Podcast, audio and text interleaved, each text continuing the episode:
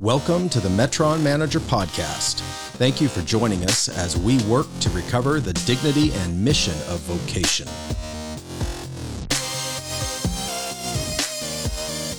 Learn more at metronmanager.com.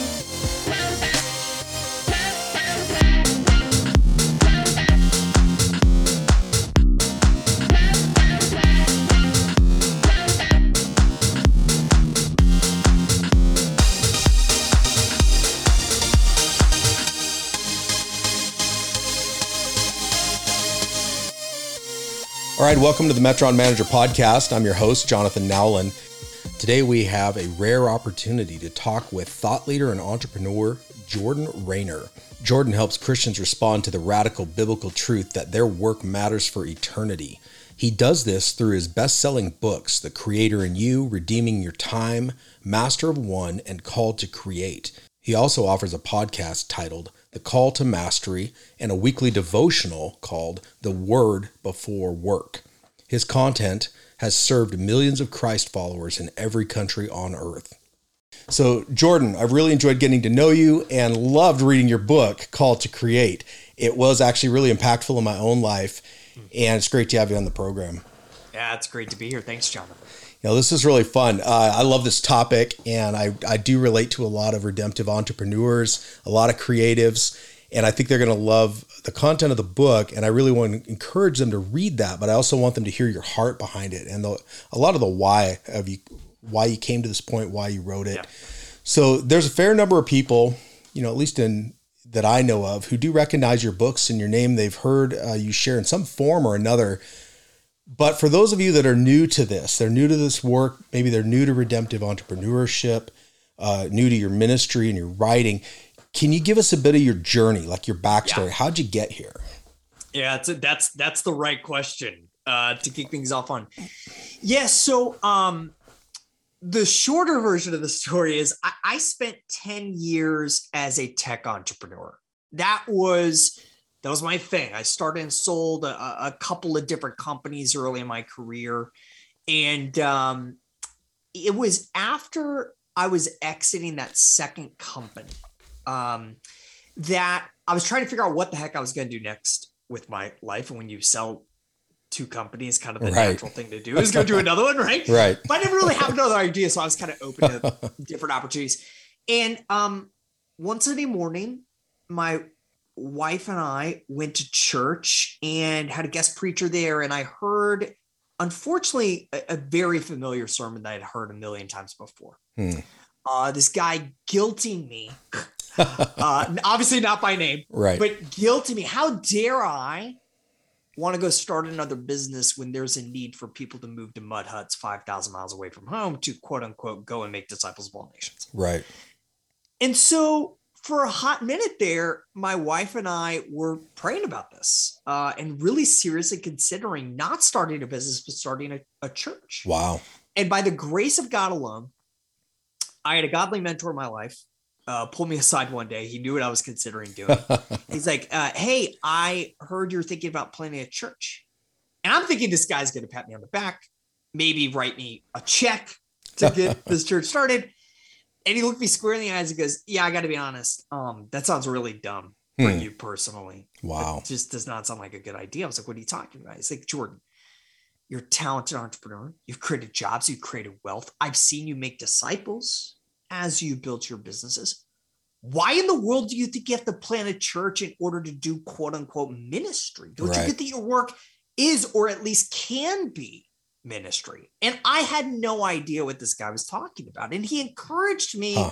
to go back to my Bible, go back to Genesis 1, read it through the lens of the conversation he and I had, and, and report back what I saw. What I saw changed my life. Okay. I saw that before God tells us that he is loving or just or omnipotent or holy, he tells us that he is a God who creates. As I say in Called to Create, I would argue God's the first entrepreneur. And this was a radical idea. And before there was the Great Commission in the world, there was the first commission to humankind, the call to create, which was never, ever rescinded or retracted. That's right. Just constantly reiterated That's right. to humankind. And that blew my mind. And so um obviously I didn't go start a church. I I went and ran somebody else's tech startup for a few years. Okay. And in the process, as I was running that company, I had my first book Called to Create come out, did really well. And now the irony is now I'm doing this work full time, right? Right. Creating this content that's telling other people to stay in the same jobs that I left of tech entrepreneurship because that work is ministry. Wow. What a deal. Man, you, that brought you into quite a point of emphasis, that experience, it sounds like. And it sounds like there was a bit of value having somebody alongside you that could speak truth into your life um, to kind of bring that out. It's interesting. Do you find that a lot of people, even in, say, a tech, the tech sector or entrepreneurs don't really understand this or have never really encountered, you know, what I what I call the original commission, what you're just you're describing Yeah. as this first kind of command from God. Is that a kind of a new factor for most people? You know, I, think for a lot of people, unfortunately, it is. But listen, by God's grace, I think a lot more people are understanding this. Yeah. Um, I think we as a capital C church have a long way to go in really unpacking the implications of that. Sure. Um, we are so Great Commission obsessed. I was just talking to a leader of one of the largest missions agencies in the US saying, quote, Jordan, I think we are overplaying the Great Commission. I think he's right. Yeah. I think yeah, a lot of people think fair. that sounds heretical. I think he's spot on. Um, and as you pointed out, Jonathan, in a way, the Great Commission is simply a reaffirmation in Yeah. some ways of the first commission. Yeah. And so I do think I do think there are a lot of people who have yet to hear this message, but I think increasingly there are more who have heard it and are trying to understand what are the implications of this. Sure. Knowing that I can make disciples of all nations as an entrepreneur or a pastor, knowing that as Paul says in 1 Corinthians 15 58, that my labor in the Lord is not in vain and somehow matters for eternity. How ought I to respond to that reality? Yeah, I, I would I would agree. I'd say we're kind of in the um, I don't know a, a, an awakening in a way, and perhaps like a small reformation around this. Yeah. Uh, at least in the concept level, people really understanding this, engaging with the theology of it. I know I've uh, written some to this area. You've written to this area. And I think a lot of other folks are starting to circle around this and, and shore up what must be a real weak area actually in recent church history and it's proving out but yeah i'd say the unpacking part and the application part is really uh, a challenge right now that's the the thing that's ahead here's where this movement's got to go, in my opinion. yeah Right. I think I think you're right. I think a lot of people are finally at the place where they're like, oh, right. I can make disciples as I'm going wherever I'm going throughout my life. I think we're all there. Or a Sure. lot, we're not all there. I think many more people are there than were 20 years ago. I, the thing I'm trying to wrestle to the ground right now, Jonathan, is there's still this um unbiblical lie that let me back up. When we say our work matters for eternity, hmm I think most people interpret that as, oh yeah, I go to work so I could share the gospel with my coworkers. And right yes, absolutely, but that is only a fraction of how our work matters for eternity. And I think the source here, where the movement needs to go, is in preaching a more accurate and unabridged version of the gospel. Mm, We have yes. abridged the gospel in the last 200 years of church history. N.T. Wright's written about this. A lot of people have written about this. The guy, if you go into any church in the West today and say, What is the gospel of Jesus Christ? They're going to say, The gospel is the good news that Jesus came to save you and me from our sins, right? right Yes, but, but that is a fraction of the gospel. Jesus came to redeem all things, Yeah. not just individual people, and not so that we could wait for heaven to fall from the sky, but so that we can co labor with Him in the power of the Spirit to help renew creation and ensure that heaven breaks in right now into the present. So, yes, our work matters as a means of making disciples, but it also matters because our work help weeds out what's not going to be a part of the eternal kingdom of God oh that's and plant great seeds in the world that point people to the eternal kingdom of God. And oh, by the way, at its most foundational level, our work matters simply because when done in obedience and with excellence and love, it brings God pleasure. sure It- and that is good enough. Yeah, absolutely. I mean, and it's anytime you obey in the kingdom of God, there's blessing that comes with that. And people accidentally obey in the work by ha- having a job and working, and they're accidentally blessed even by God because He rewards obedience. And you know, in this in this journey for you, you know, was there kind of a catalytic moment where you thought, you know, I need to write a book about this? Like, what was the what was the yeah. the trigger for that? Yeah, it's a good question. So after I had this aha moment, um, I went out and read everything I could on okay. this topic, and um, and I, frankly, so I read I read the, the, the real formative book was um, Every Good Endeavor by Keller that had right. just come out around that yeah. time. It, which is such a good book. I still recommend it. But I had like really specific questions about how does the gospel shape my work as an entrepreneur specifically. Okay. Right? And it wasn't, I, I, was having a really hard time finding a really good resource hmm. there. Yeah. So I went out and just interviewed a lot of current Christian entrepreneurs who are thinking really deeply about that question. Yeah. But also waiting back and researched people who had long passed. Like one of my heroes is Arthur Guinness of the Guinness Brewing Company. Right. Right. right. Um, and the founders of In-N-Out Burger like mm-hmm. really fascinate me. So looking at these stories, and as I was doing my research, at some point along the way, I looked at my Moleskine full of notes and was like, this is a book. Like this started out as a quest to answer my right. own questions, but I gotta bet that there's a lot of people out there with these questions. And sure enough, uh, by God's grace alone, that book has done extremely well and continues to sell well five years after it's been launched. Sure. And turns out there's a lot of people with these questions. Sure.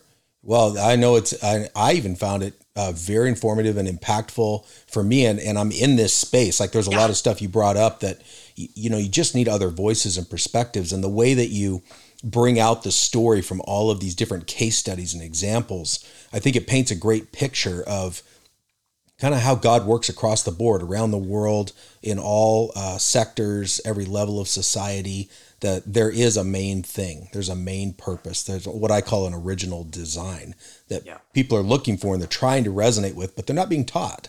Yep, it's not. Yeah, and listen, like none of this is new theology, right? I, I was saying, I was sitting down with the uh, uh, with with the gentleman who edited Keller's Every Good Endeavor right before Called to Create came out. He's like, "Hey, so what's new about this book?" And I laughed. I was like, "Nothing. There's no, there's nothing new. this isn't like new things, but I think the expression of them is resonating with people in a different way than before, sure. right? And I think it's why we need so many more voices. Why I'm so excited about what you're doing, Jonathan, because we need a lot of people, different people, saying the same thing in a lot of different ways in order for different um, different people in different blocks of society to grasp these truths and let it change their lives, right?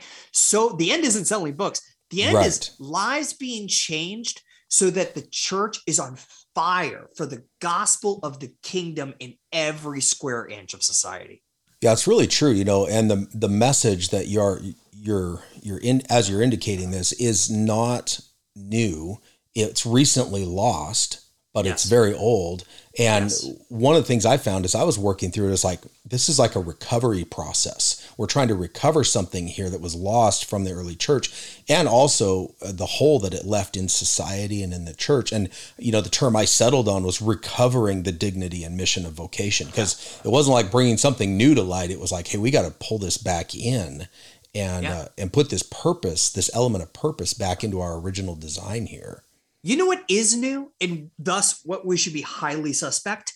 The abridged gospel. Sure. That Jesus came to save me from my sins. Yeah. This is new. Yeah. This did not, if you went back, let's call it to the early 1800s, and a fellow believer asked you to explain the gospel and you said it's a good news that Jesus saved me from my sins, they would look at you like, and, and what else? Is yeah. that it? Right? That like, it? this is novel and thus it should be highly suspect. And when we get a bigger picture of the gospel, we get a much bigger picture of the purpose of our work.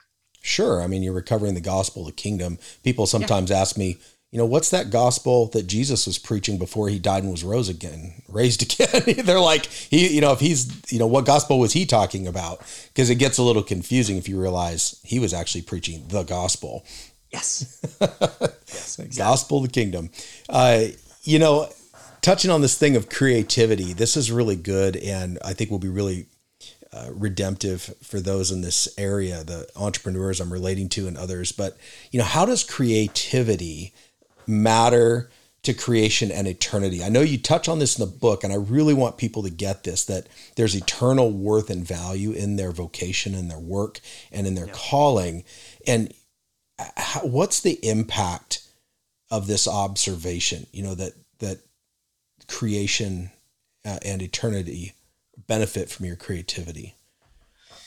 Yeah, I, I, think you're alluding to Isaiah 60. yes. Um, one of my favorite passages of scripture so first, let's backtrack for a second, because uh, I don't think a whole lot of Christians understand this, right? Yeah, they um, don't. Ultimately, it is not we who go to heaven; it is heaven that comes to us. Right. Right.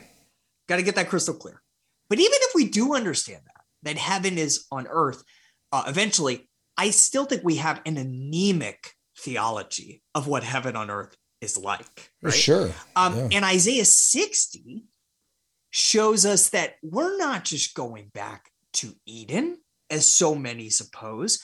We are going, in a way, back to the future, right? right. Of Eden, the garden, plus all of the filling of the earth that God commanded in the beginning. Think about it. God's right. first command to humankind fill and subdue the earth. He told us to take this earth, make more of it, make culture, create, because He is a creator, right? Sin broke all of that. But God, because sin broke that, God is going to redeem all of the works of culture we've been doing from here then. And Isaiah 60 gives this beautiful picture of this. So this is Isaiah's parallel um, vision to Revelation 21 and 22, John's vision of the new heavens and the new earth. And what Isaiah sees is the new Jerusalem and all of the nations are coming back, are coming into the city, coming to the New wow. Jerusalem, but they're not coming empty handed. Okay. They are bringing acts of culture along with them, right? Wow. So they're, they're the ships of Tarshish. Ships are a cultural good. You take sure. wood, you make it something better, it's a boat. There is refined gold, there's frankincense, there are agricultural goods. Jesus told us that there is wine on the new earth.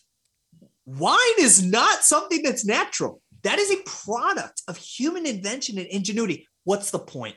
Some of the physical things that sure. we create in this life will last the fire of judgment and will physically exist forever when heaven comes to earth.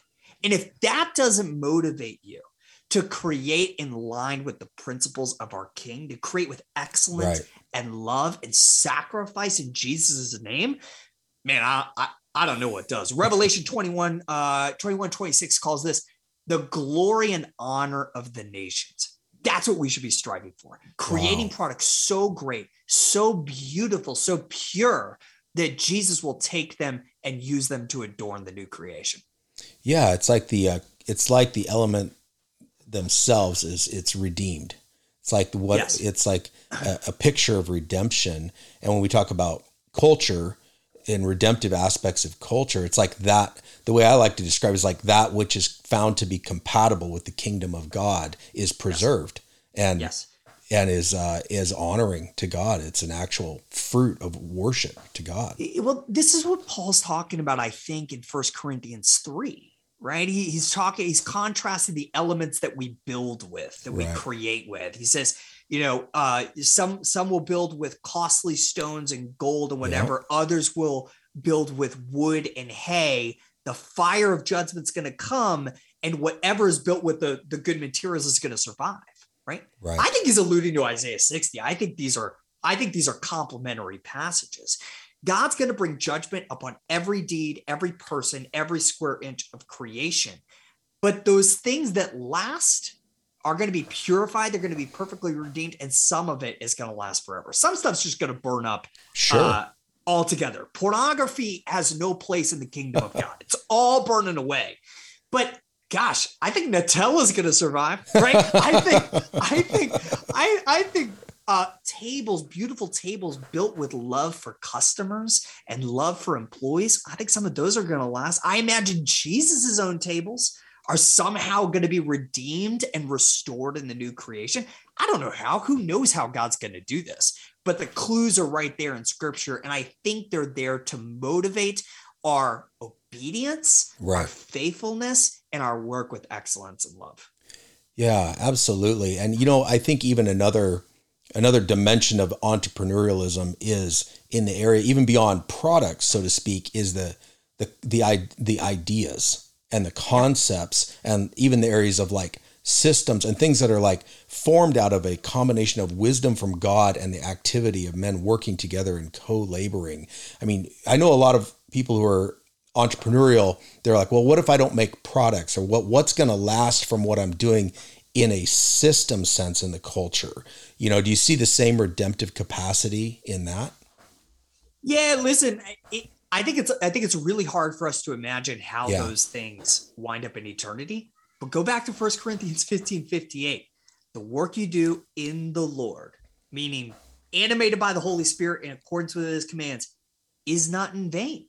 I have no idea how it's not in vain, right? I don't know exactly what that looks like, but we're promised that it's not in vain. Now, maybe that just means there are rewards attached to our faithfulness in the present, but I- don't know. I wouldn't be surprised if it's more than that. Sure. Again, I don't know what that looks like concretely. How does a system or a policy that's redemptive uh, last under the new earth? I have no idea. Well, because right? it, at a minimum, it's a form of worship if Yeah, it's done 100%. right.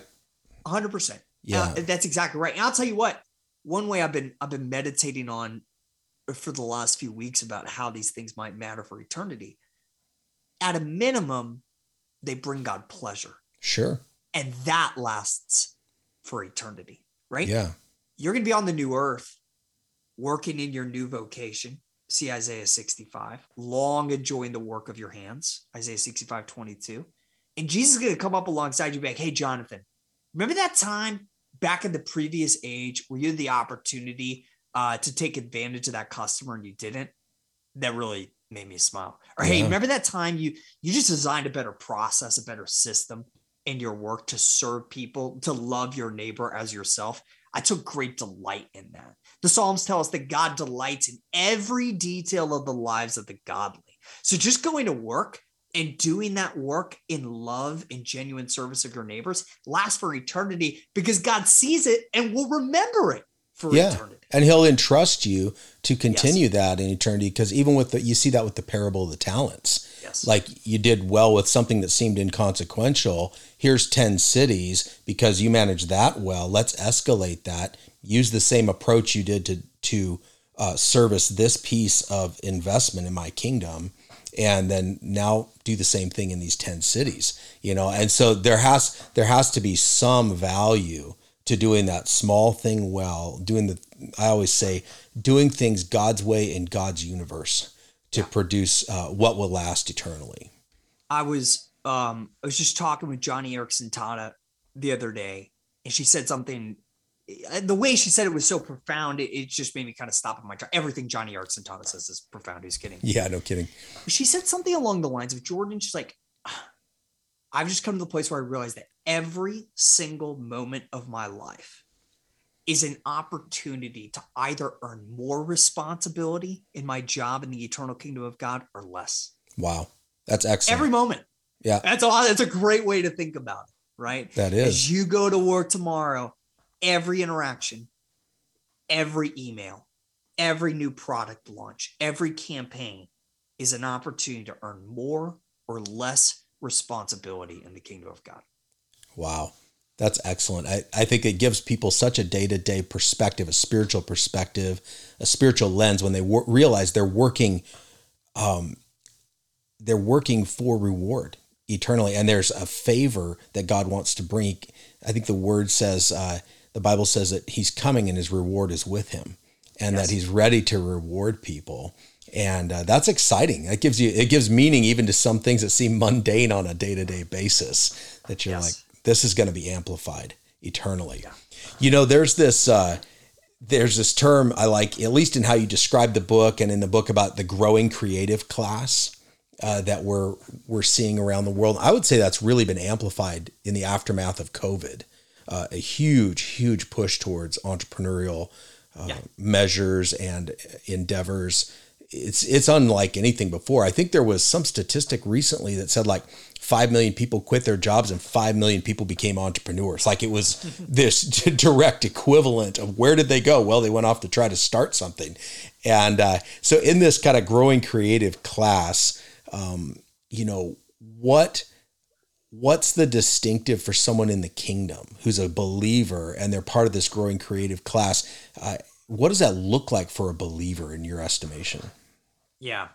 Yeah, I, I think it looks I think it looks a lot deeper than making all the T's in your logos crosses. Um, right? Yeah. I think it looks deeper even than looking for every opportunity to share Jesus' name. Although we should do that. Sure. Right.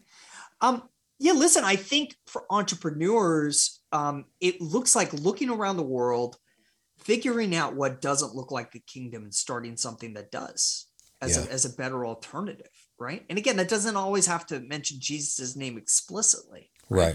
right. Um, but you know, uh, but I, you got to be careful here too, right? Because anytime we talk like this, um, about fixing what's broken in creation or or or creating signposts to the new creation we can very easily slip into another hierarchy of callings right? Sure. So all of us are here saying right everyone's work matters not just the work of the pastor the missionary but it can be very easy to be like well the work of uh, for example my friend scott harrison at charity water providing clean water mm-hmm. um, for the world um, matters so much more than the work i do as an accountant. And in some ways, I, I think it's true that some work does matter more in the grand scheme of eternity. All work has equal dignity, sure. but some work does matter more. But it's a mistake to think that the work you do as an accountant or a civil engineer has no value, right? Sure. Uh, again, there are eternal rewards attached to it. It brings God pleasure. But anyways, back to the back to the entrepreneur. Yeah, I think the Christian entrepreneur is distinct in their motivations okay. for why they create, right? I'm not creating to make a name for myself and making myself look good on Crunchbase or LinkedIn, but I'm doing it as a means of making Jesus look great. And I think how we do what we do should look different. We should be willing to help our enemies. Yeah, absolutely. Help our competitors. It's a radical idea. We should be thinking about how to sacrifice our power if you're one with natural privilege for those that have less privilege and less opportunities, right? We should be creating the most excellent products in the world because we believe we are made in the image of the first entrepreneur, the creator God who creates with nothing short of excellence. Excellence is too trite of a word to describe the way the God of the Bible works. Yeah. So I think the answer to that question are endless. There are lots of different ways that we should change the way that we work. Um, based on our apprenticeship to Jesus. Those are just a few that come to mind. No, it's really good. And I, I love how you circle back to also, you know, not allowing for that kind of false delineation between what I would call this like people who are job takers versus job makers. Yeah. Because oftentimes what I've seen is, uh, you know, we look at, we think entrepreneurial endeavors are maybe more difficult, and they probably are in some levels but you at least have the ability in that context to sh- to determine what your own culture is going to be. You can yeah. decide. Whereas when you take a job in the mid level of a corporation and you're an accountant, you don't have the option to determine the environment, the culture. You don't have that privilege or prerogative as the entrepreneur does. And so you really have to rock that job spiritually because if you're going to make a kingdom uh, impact uh, in that space, you've got a whole nother set of challenges that you're working yeah. with. So it's highly valuable, highly dignified, and highly spiritual in yeah. that space. Amen. Very well said.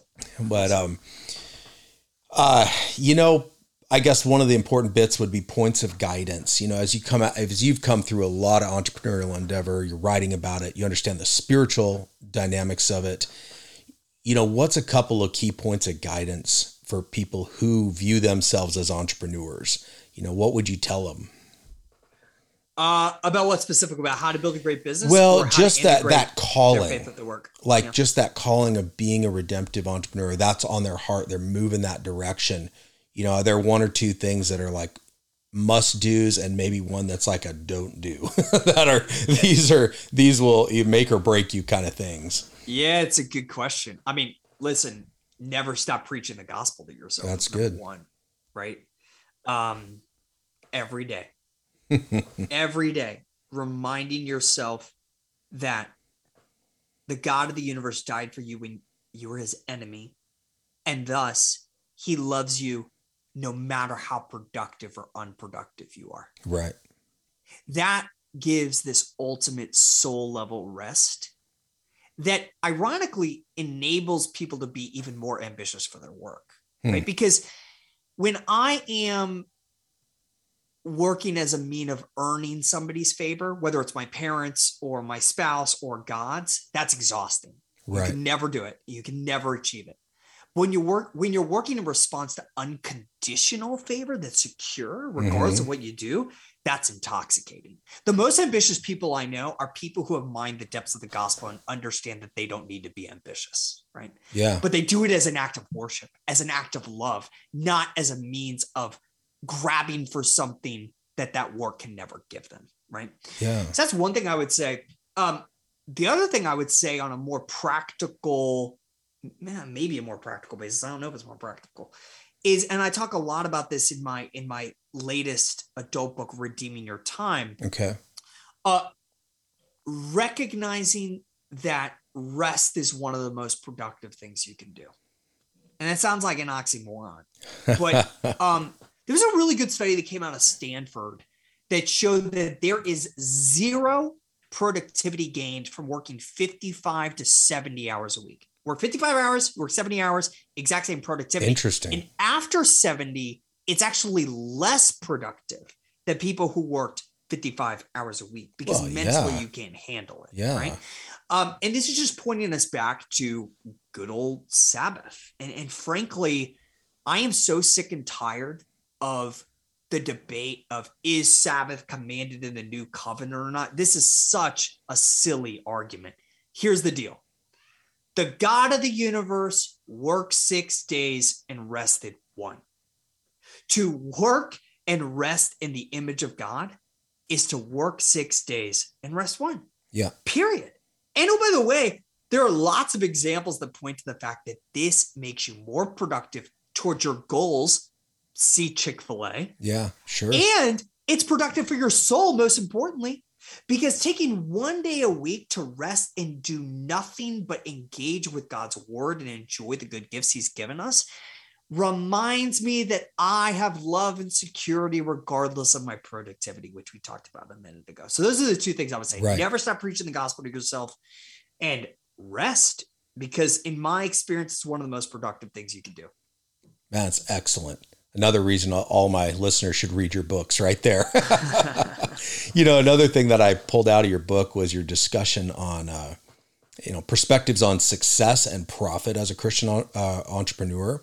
And I wonder if there's a couple of words of wisdom around that. Like, how do you define success? This is a big one that I, these are actually really big ones that come up in the consultations I do pretty regularly.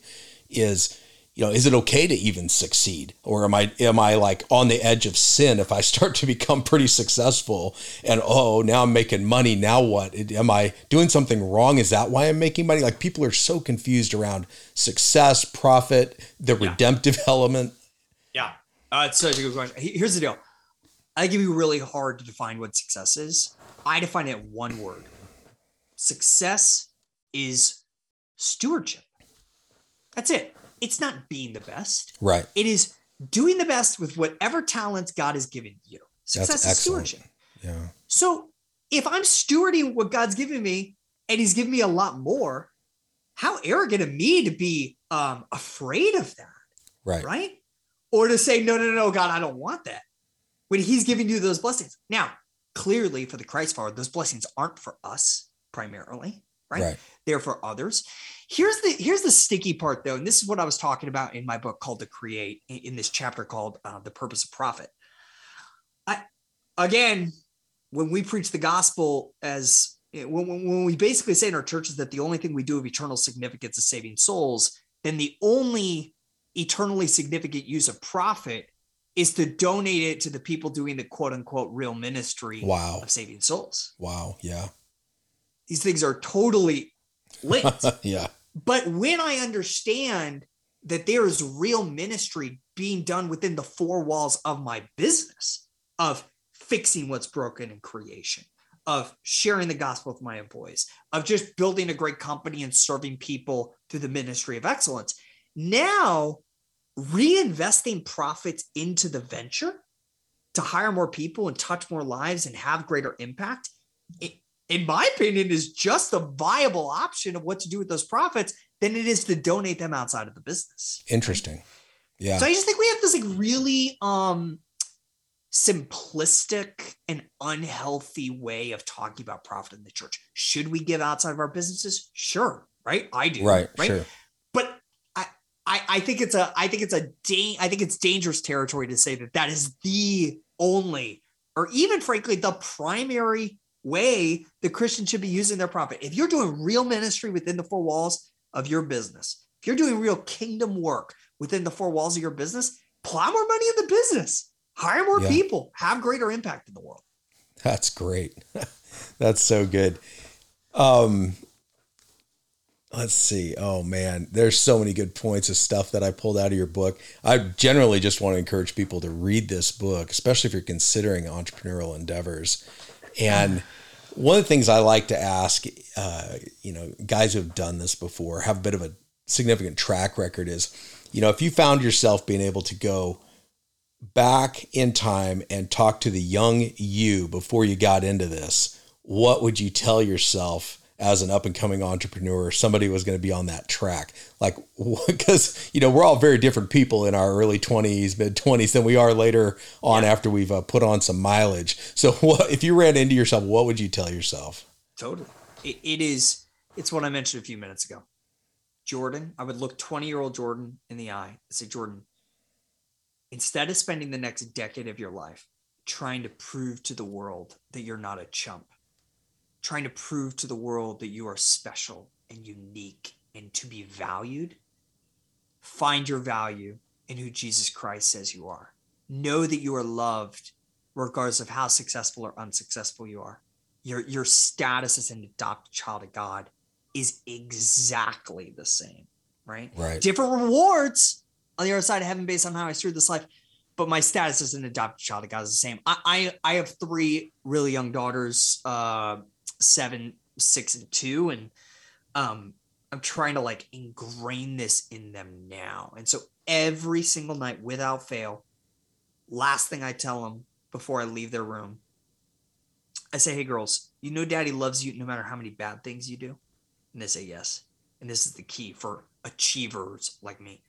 girls, you know, daddy, daddy also loves you no matter how many good things you do. And they say, yes. I say, who else loves you like that? And they say, Jesus. That's what I would have told 20 year old Jordan. Hey, buddy, God's given you a lot of gifts, but regardless of how you use them, he loves you the same. Rest in that love. Oh, it's excellent. It's all about identity. Everything's rooted yeah. in the right identity. Yeah, totally. Oh, fantastic. Well, Jordan, thank you so much for being on the program and investing in this audience. Appreciate you, appreciate your ministry, your heart. It really comes through, and I appreciate the authenticity that you bring to the table in these discussions around uh, redemptive entrepreneurship, the kingdom, the theology, all of it. It's really life giving. Uh, it's been a joy to be with you, Jonathan. Keep up the good work you're doing, brother. Thank you. Thank you for listening to the Metron Manager Podcast presented by Jonathan Nowlin and the Metron Manager Project. Remember, God has given you permission and a commission to work. Learn more at metronmanager.com.